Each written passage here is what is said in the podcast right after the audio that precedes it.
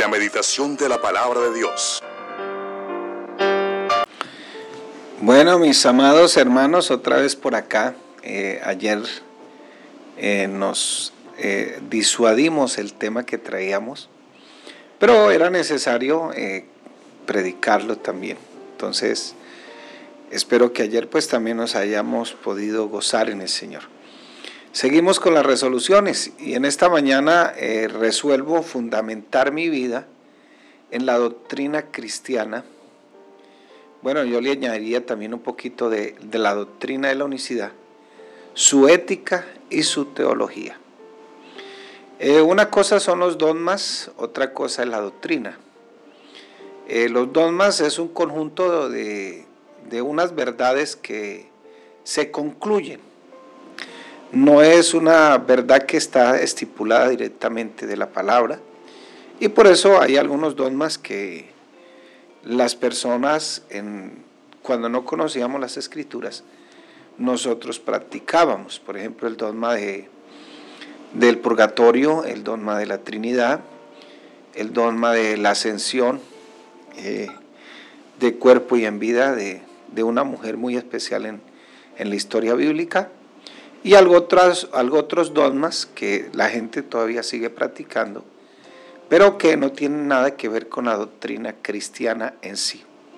Vuelvo y repito, los dogmas eh, son unas conclusiones, un conjunto de verdades o aparentes verdades eh, que parten de unas conclusiones hechas por alguna mente, por algún teólogo, eh, etcétera, etcétera. Pero una cosa es la doctrina cristiana una cosa es la doctrina de la unicidad y otra cosa es la ética y la teología. La teología como tal, ¿no? Eh, aunque lo más viable es que hay muchas teologías. Eh, las teologías, la teología verdadera es aquella que parte de Dios, parte de su palabra. Hay teologías que no son tan, tan veraces, que parten del ser humano, de sus emociones, de sus pasiones. Por allá en 1960 surgió una teología llamada la teología de la liberación, donde esa teología parte del ser humano, no parte de Dios. Entonces, eh, ¿qué es teología? Teología viene de dos palabras griegas, teos, que significa Dios, logia, que significa tratado.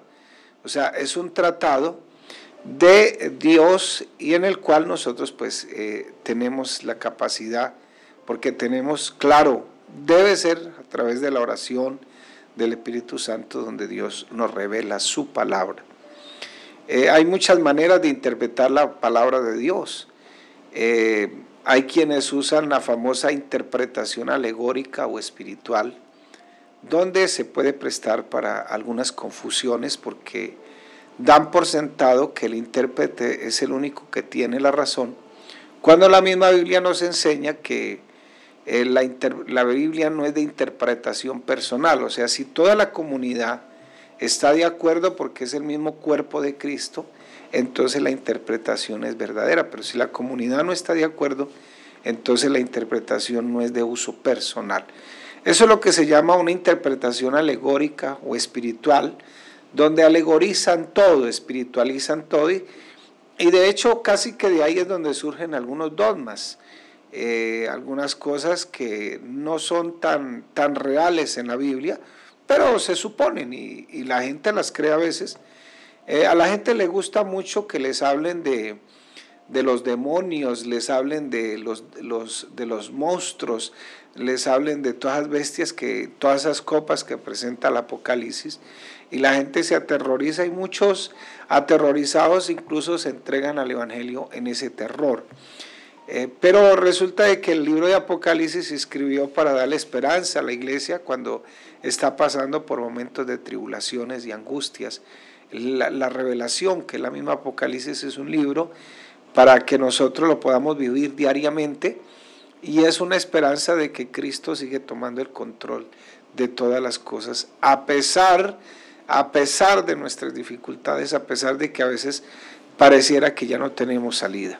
Entonces, qué bueno que en esta mañana podamos resolver, fundamentar nuestra vida en la doctrina cristiana, o sea, en la doctrina verdadera, porque nadie quiere sufrir la sana doctrina. Eso lo dice la Biblia. Nadie quiere sufrir la sana doctrina. Entonces, le creen más a, incluso el apóstol Pablo se atreve a ser un poco duro con todos esos eh, predicadores, dice, de doctrinas de demonios. Entonces, eh, hay que tener mucho cuidado porque a partir de la famosa teología de la liberación que surgió en 1960, se han levantado otras teologías como la teología de la prosperidad, la teología de las maldiciones generacionales, que incluso hermanos de nuestra doctrina de otras denominaciones practican esta famosa teología de las maldiciones generacionales. Eh, la teología de la prosperidad que va enlazada incluso con el calvinismo, eh, va enlazada con algo otras otras cosas, otras cosas. Entonces eh, hay que tener cuidado a esas teologías porque esas teologías no parten de Dios, parten del ser humano, de sus ganas de acercarse a Dios. Pero la teología verdadera es la que parte de la Biblia, es la doctrina y la sana doctrina parte de ahí y muchos, dice el apóstol, no quieren sufrir la sana doctrina. No sé en qué posición estás en esta mañana, no sé si tengas la Biblia, no sé si has tomado la decisión de estudiarla sistemáticamente, regularmente, eh, tomar cursos de sabiduría. Cuando yo digo tomar cursos de sabiduría es asistir a las enseñanzas que el pastor organiza, la iglesia organiza como tal, porque la iglesia tiene un instituto bíblico, tiene unas dependencias, eh, que colaboran con los directivos, con el consistorio, comité de jóvenes. Por ejemplo, acá, debido a las circunstancias, pues no pudimos establecer el proyecto Sígueme los sábados debido a las distancias, la asistencia, eh, etcétera. Lo establecimos en la escuela dominical y a través de ese, de ese curso de sabiduría para los adolescentes estamos dando el proyecto Sígueme. Nuestros maestros de escuela dominical eh, muy usados por el Señor, gracias a Dios, eh, están dando eh, esta cartilla a nuestros adolescentes. Esos son los cursos de sabiduría. Gracias damos a hay otra manera de interpretar la Biblia que se llama la interpretación gramatical o histórica y por esa es la que se inclina la iglesia, porque va más a la Biblia, va más a la historia, va más a la gramática como está escrita la palabra de Dios y de hecho pues nosotros usamos una Biblia de, lenguaje de traducción formal donde no es tan fácil eh, realizar algunas interpretaciones, hay que poner estudio, hay que poner dedicación. Pero qué bueno en esta mañana que usted conmigo podamos decir, Señor, resuelvo fundamentar mi vida en la doctrina cristiana su ética, porque vuelvo y repito la palabra ética y no, y no me cansaré de repetirla hasta que no quede grabada. la ética cristiana no es la ética secular. Una cosa es la ética filosófica, secular, la que le enseñan a nuestros muchachos en, la universidad, en el colegio, porque si usted le pregunta a su niño, le revisa sus cuadernos, que espero que así sea, usted encontrará que ellos ven una materia que se llama ética. Creo que todavía dan política eh, en el colegio. Me parece que también. Entonces, la política no es que sea mala. Eh, los malos son los políticos. Entonces, eh, ciertas cosas políticas ni siquiera se le pasaron por la mente a sus fundadores, sino que los que fueron por el camino torcieron las cosas y por eso es que ahora si hablamos de política, entonces la relacionamos con los corruptos, con los que se roban los recursos y que nosotros los hemos puesto ahí para que administren nuestros recursos, no es la plata de ellos. Eh, me daba risa hace poco que, no, pues sí, voten por fulano de tal porque este, eh, este, familias en acción, jóvenes en acción, y acaso es que esa plata la ponen ellos, imagínense si la tocara sacarla del bolsillo de ellos, no, yo voté por ese personaje para que administre los bienes de mis impuestos y los reparte equitativamente eh, de esa manera. Entonces, nosotros no le debemos, no, eh, no, le debemos favor a nadie, nosotros le estamos pagando para que nos administren los recursos.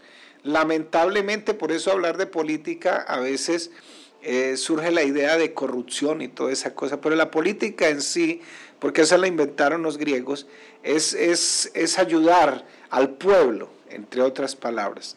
Eh, por eso tenemos que fundamentar nuestra vida en la ética bíblica, en la ética cristiana, en la ética de la Biblia. No tenemos que andar mirando por ahí recursos, eh, de pronto que nada, me sorprende muchísimo las personas que reciben consejos de personas que no tienen nada que ver de Dios. Sí, hablan muy bonito y algo bueno tienen, eso no hay que negarlo. Son seres humanos que tratan de ayudar a otros seres humanos. Pero no se le olvide que nosotros sin Cristo estamos perdidos.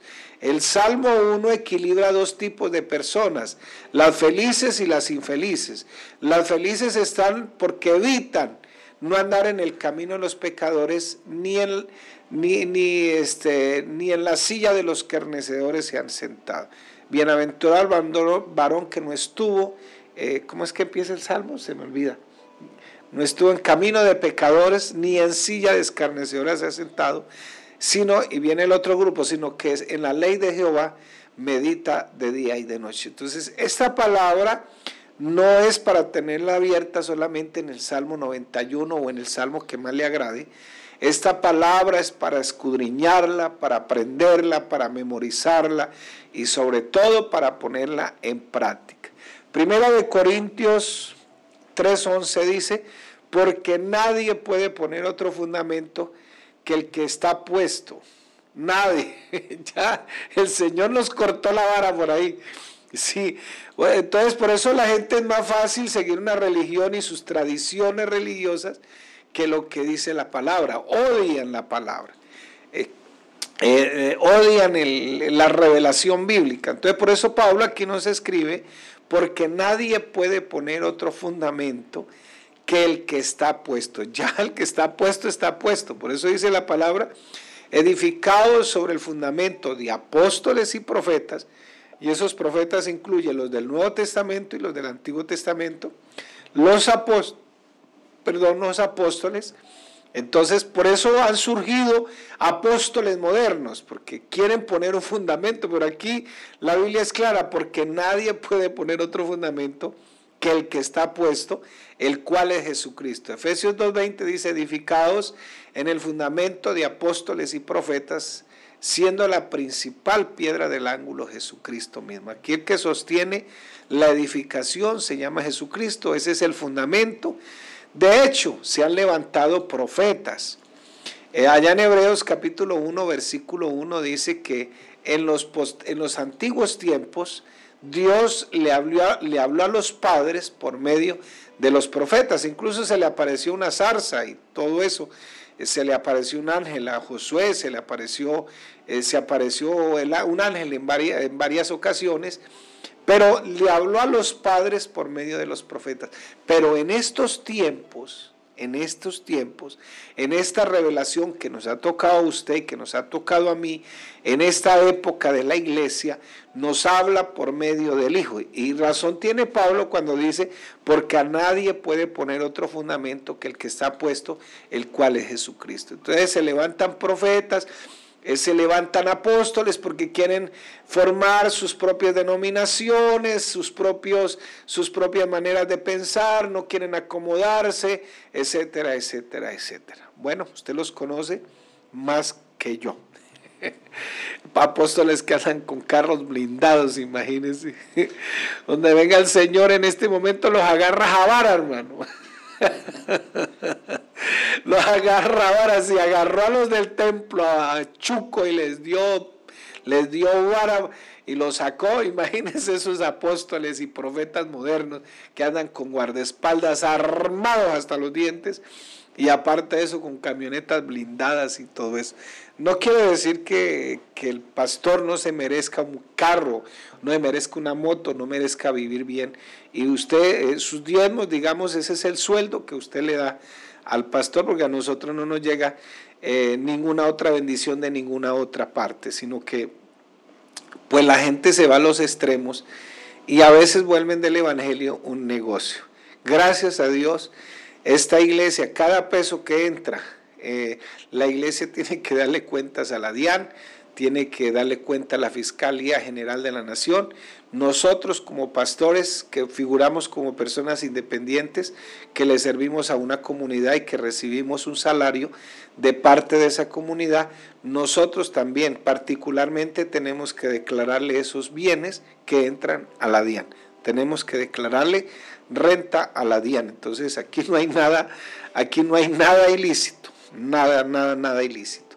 Entonces mi hermano, eh, qué bendición que podamos fundamentar nuestra vida en la doctrina cristiana y en su ética y en su teología. La teología de nosotros es la unicidad, la unicidad de Dios en el cual nosotros sí creemos en el Padre, creemos en el Hijo, creemos en el Espíritu Santo. Lo que no creemos es lo que no dice la Biblia. La, la Biblia no dice que sean tres personas diferentes ni la, ni la teología de la, de la, Biblia dice que son coiguales, coeternos y coexistentes. Eso no lo dice la Biblia. ¿Qué quiere decir eso de coeternos, coiguales, coexistentes? Que es como una naranjita partida en tres pedazos. Cada pedazo tiene la misma sustancia, pero está partida en tres pedazos. Pero aparte de eso, por ilógico que parezca, si queremos agregarle eh, a esa teología, que el Hijo es eterno, entonces necesitaría una madre eterna y ya no serían tres personas, sino serían cuatro personas. Por eso la Biblia habla de un único, un único y verdadero Dios. En el Antiguo Testamento no se dejó ver, se apareció en algunas ocasiones como en la zarza, en una forma tangible como el ángel. Eh, por eso cuando usted oye, escucha o lee acerca del ángel de Jehová, en el Antiguo Testamento está hablando de Dios mismo. Eso es lo que se llama una teofanía. Ese es el ángel de Jehová, pero no se apareció. Se apareció en este mundo eh, cuando nació en Belén a través de una mujer que escogió llamada María. Por eso eh, Isaías 800 años antes da una profecía y dice, un niño nos es nacido, hijo se nos es dado, hijo se nos es dado. el principado sobre su hombro y se llamará su nombre admirable, consejero, Dios fuerte, Padre eterno y príncipe de paz. Entonces, eh, era un niño todavía, un, un, niño, y ya era Padre eterno. Entonces, esa es la doctrina de la unicidad. Cuando nació en Belén, pues ahí sí entraron unos límites, porque él decidió hacerse un velo de carne. Por eso dice eh, la palabra de Dios en Juan capítulo 1, versículo 1, en el principio era el verbo, la Biblia Nueva Jerusalén lo traduce como eh, la palabra, en el principio era la palabra y la palabra era con Dios y la palabra era Dios. Y si usted lee en el versículo 14, dice, y el verbo, o sea, la palabra, que es Dios mismo, se hizo carne y habitó. Esa palabra habitó se tradujo así, viene del verbo tabernacular. Y, o sea, tabernaculó Dios en medio de nosotros y vimos su gloria como la del unigénito del Padre, lleno de gracia y de verdad. Entonces, Jesucristo es el mismo Dios del Antiguo Testamento. Por eso nosotros creemos en el Padre, porque Él es el Padre, creemos en el Hijo, porque es el Hijo y su manifestación para redimirnos, y creemos en el Espíritu Santo porque Él es el Espíritu Santo. Si usted lee detenidamente Juan 14, usted entenderá que Él mismo es el Espíritu Santo y va a habitar en nosotros, nos va a mantener ahí consolados, ya no va a estar físicamente, pero que iba a estar con su espíritu. Entonces, no sé qué decisión usted ha tomado eh, acerca de fundamentar su vida en la doctrina y en la ética y en su teología. Entonces, eh, qué bueno que pueda pensar eso en esta mañana, porque si no estamos ahí, lo que se aprende mal se practica mal. Y por eso muchas veces eh, las decisiones que tomamos tomamos van de acuerdo más a nuestros estados emocionales que a la realidad que vivamos. Entonces, eh, voy a darle una estadística aquí más o menos eh, que hicieron en Estados Unidos. Una, un estudio de investigación de una empresa que se llama Barna Group, que es el grupo que se encarga de hacer esa investigación, esas estadísticas, y que es una de las más prestigiosas de Estados Unidos. Usted sabe que Estados Unidos eh, es el, era el 90, bueno, ya ahorita no es tanto, pero cuando ellos formaron la nación, cuando ellos establecieron su constitución, eran 100% todos evangélicos. Entonces, por eso es que tomamos algunas referencias de Estados Unidos. Entonces, ellos entrevistaron 2.033 adultos, que mostró que solo el 4% de los adultos tienen una cosmovisión bíblica, o sea, el 4% de 2.000 personas serían 800 eh, eh, personas. Sí, más o menos, el 4%, sí, 80 personas. 2.000, eh, ¿cuánto es el, el 2%? 20. Ah, sí, 80 personas. Solo 80 personas, póngale 100. De 2.033 personas, de 2.033 personas, solo 100 personas tienen una cosmovisión bíblica eh, como base para tomar sus decisiones. Los demás sí creen en la Biblia y hasta van a culto y todo eso. Pero solo 100 tienen la cosmovisión que necesitan para tomar decisiones de acuerdo a la Biblia. Un investigador llamado George Barna, que es el dueño de la empresa, llegó a la siguiente conclusión. Si Jesucristo vino a este planeta como modelo de cómo debemos vivir, entonces nuestra meta debería ser actuar como Jesús, lo que decíamos el domingo y ayer en la enseñanza. O sea, el fruto que yo doy es el carácter de Cristo. Y ese fruto pues está ya en Gálatas capítulo 2, versículo 22 y 23. Amor, gozo, paz, bueno, todo eso que vimos ayer. Lamentablemente muy pocas personas demuestran consistentemente el amor, la obediencia y las prioridades de Jesús. La razón principal por la que, por la que las personas actúan como Jesús es porque, perdón, que no actúan como el Señor Jesús, es porque no piensan como el Señor Jesús. Y el apóstol Pablo dijo, nosotros ahora tenemos la mente de Cristo. El comportamiento, dice este, este estadista, surge de lo que pensamos, nuestras actitudes, creencias, valores y opiniones surgen de todo lo que pensamos. Entonces, a veces nos gana porque pensamos que nosotros llamamos al volante ahí nuestra vida y resulta que a veces nos ganan nuestras emociones y tomamos decisiones de acuerdo a nuestros estados emocionales, sino de acuerdo a cómo enseña la Biblia. Nuestra investigación, dice aquí el hombre, encontró que la mayoría de los estadounidenses tienen, bueno, menos mal que en Estados Unidos, ¿no? Eso por aquí no pasa. gloria a Dios, digamos gloria a Dios. Entonces, nuestra investigación encontró que la mayoría de los estadounidenses tienen poca idea de cómo integrar los principios bíblicos centrales para formar una respuesta unificada y significativa a los desafíos y oportunidades de la vida. A menudo nos preocupa más sobrevivir en medio del caos que experimentar la verdad y el significado de esa verdad. Y tristemente, pues tenemos que decir que es una realidad en muchos cristianos. Los padres no nos estamos preocupando por enseñarle a nuestros hijos la ética bíblica. Niñas de 13, 14 años ya están teniendo relaciones sexuales a escondidas, están yendo de la casa, no saben tomar decisiones, eh, aburridos, aburridos de hacer nada, quieren ir a sufrir. Bueno, Sí, porque muchos todo les hace mamita, les hace papito, pero lamentablemente, ojalá que no sea nuestro caso de criar hijos parásitos. Entonces hay que crearles defensas y todo eso. Mis hermanos, en esta mañana quiero dejarles este, esta inquietud de que ojalá usted resuelva fundamentar su vida en la doctrina cristiana y en la teología de esta doctrina. Qué bueno poderle decir, Señor, me comprometo a conocer bien las verdades teológicas esenciales y creerlas con todo mi corazón. Efesios 2.20 dice, edificados sobre el fundamento de los apóstoles y profetas, siendo la principal piedra del ángulo Jesucristo mismo. Dios les bendiga en esta mañana.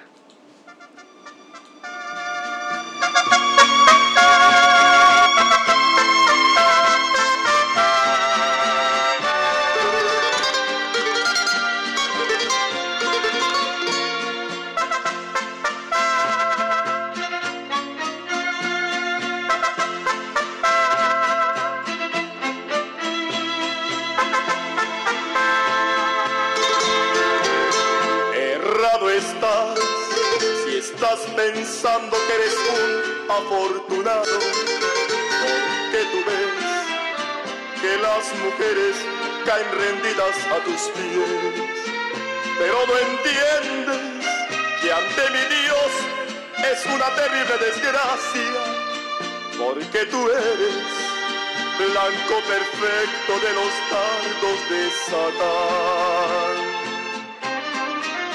Cada mujer que tú consigues es una saeta cruel que Satanás inocente caes en su trampa cual vez. Te hace creer que tus conquistas te hacen más hombre tal vez y tú cual ciego no quieres retroceder y sigues siendo su juguete de placer.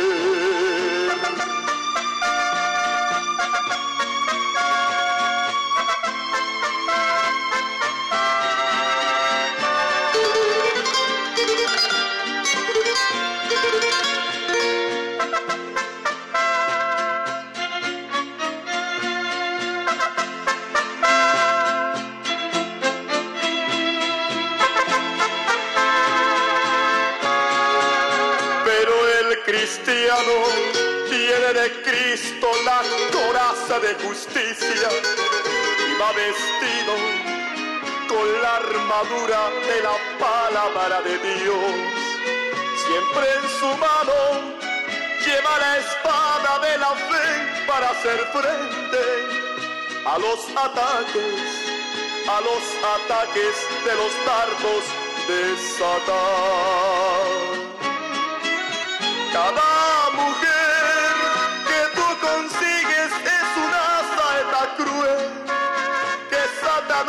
Satanás hunde en tu alma con poder y tu inocente caes en su trampa cual vez.